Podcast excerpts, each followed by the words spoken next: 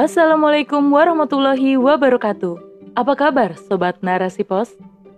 Kali ini bersama saya Giriani di rubrik Opini. Narasipos.com Cerdas dalam literasi media, bijak menangkap peristiwa kunci.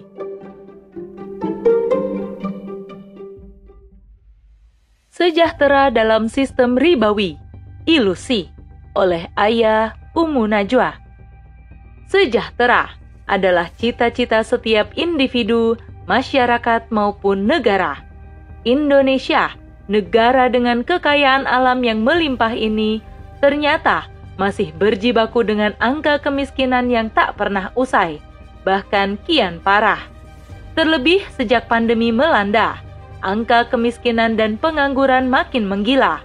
Padahal, program pengentasan angka kemiskinan terus dicanangkan oleh siapa pun pemimpin yang terpilih. Namun, jangankan maju, lepas dari kemiskinan saja masih begitu berat. Wapres Ma'ruf Amin dalam keterangan resminya mengatakan, Indonesia memiliki tingkat kemiskinan ekstrim yang mencapai angka 4% atau sekitar 10,86 juta jiwa. Sedangkan tingkat kemiskinan Indonesia secara umum bersumber pada data Maret 2021 sejumlah 10,14 persen atau 27,54 juta jiwa. Untuk menjadikan negeri ini sejahtera dan maju, ternyata tak cukup dengan kekayaan sumber daya alam saja, namun butuh sistem politik dan ekonomi yang mumpuni. Sebab sejatinya Indonesia memiliki kekayaan alam yang melimpah, tapi kenyataannya ekonomi negeri Zamrud Katulistiwa ini justru berada jauh tertinggal dari negara-negara minim sumber daya alam. Penduduk Indonesia pun terbesar keempat di dunia, akan tetapi belum terlihat kepemimpinan Indonesia di mata dunia. Negara ini kaya, tapi utang luar negerinya semakin menganga. Sistem politik luar negerinya yang bebas aktif malah menjadikan Indonesia terjebak dalam keran liberalisasi dan investasi asing, menjadikannya terkungkung dengan kebijakan kapitalisme global dan aturan internasional. Dalam sistem internasional, negara-negara di dunia terbagi menjadi dua kelompok. Kelompok price center yaitu sebagai pembuat kebijakan dan kelompok price taker yaitu kelompok yang menerima kebijakan internasional. Negara-negara yang termasuk price center saat ini adalah sebagian negara Eropa Barat dan Amerika Serikat, Cina, Jepang, Korea Selatan, dan India. Sedangkan negara price taker adalah semua negara di dunia ketiga. Sayangnya, Indonesia termasuk ke dalam kategori ini. Maka, apa pun kebijakan yang dihasilkan oleh kelompok pertama, Indonesia pasti akan mengekor dan menaati termasuk penerapan sistem ekonomi kapitalisme neoliberal. Sistem ekonomi ini bersandar pada sektor ekonomi non-real yang melahirkan institusi pasar modal dan sektor perbankan berbasis riba.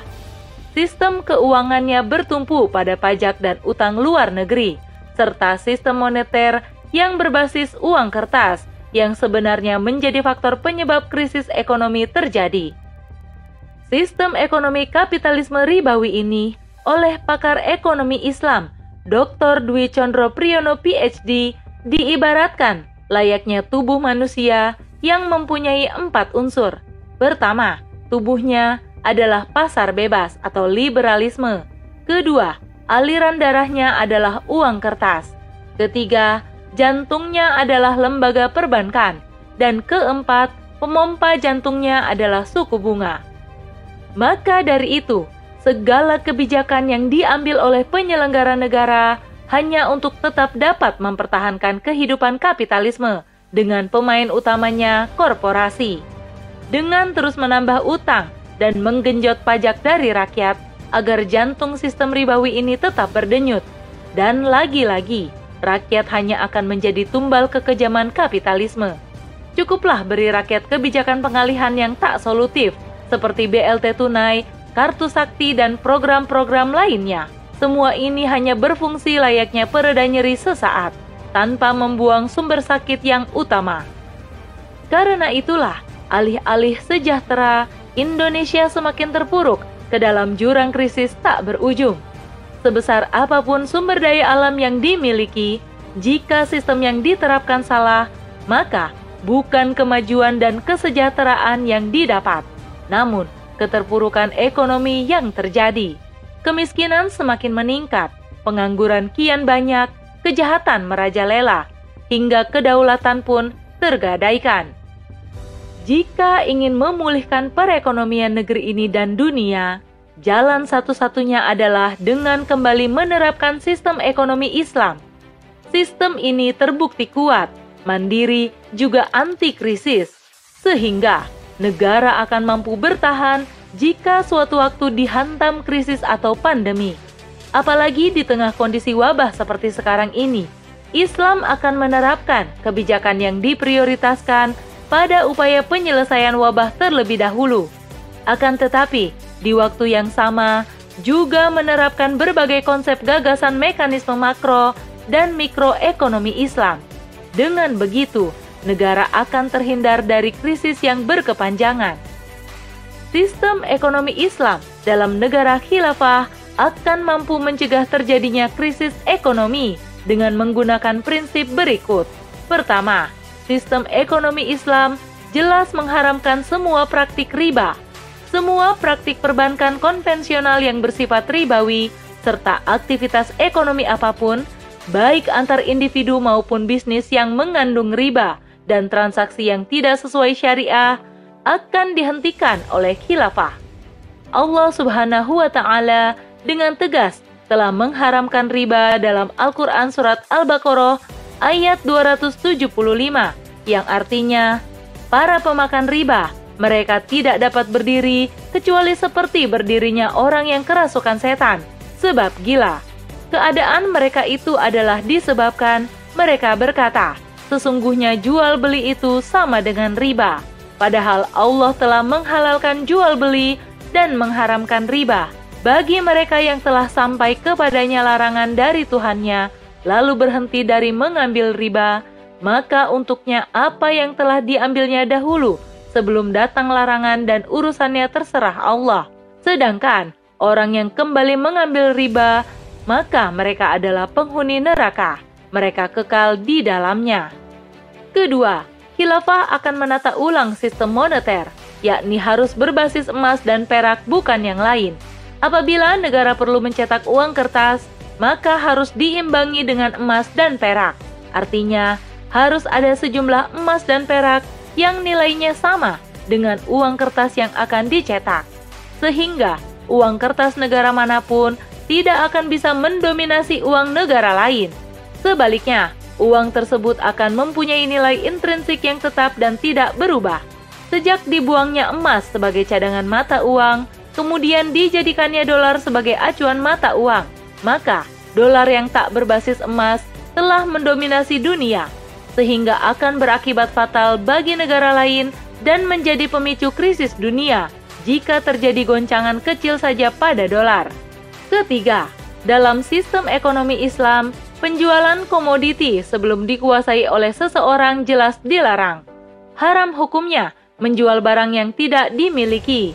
Begitu pula praktik pemindah tanganan kertas berharga, obligasi, serta saham yang dihasilkan dari akad-akad yang batil khilafah akan menutup pasar saham, jual beli saham, obligasi, dan komoditi tanpa adanya syarat serah terima, serta akad-akad batil yang syarat akan masalah. Keempat, keuangan di dalam negara khilafah berbasis pada baitul mal.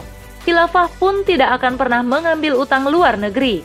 Sistem keuangan baitul mal ini membagi kepemilikan menjadi tiga pos, yakni pos kepemilikan umum, negara, dan individu.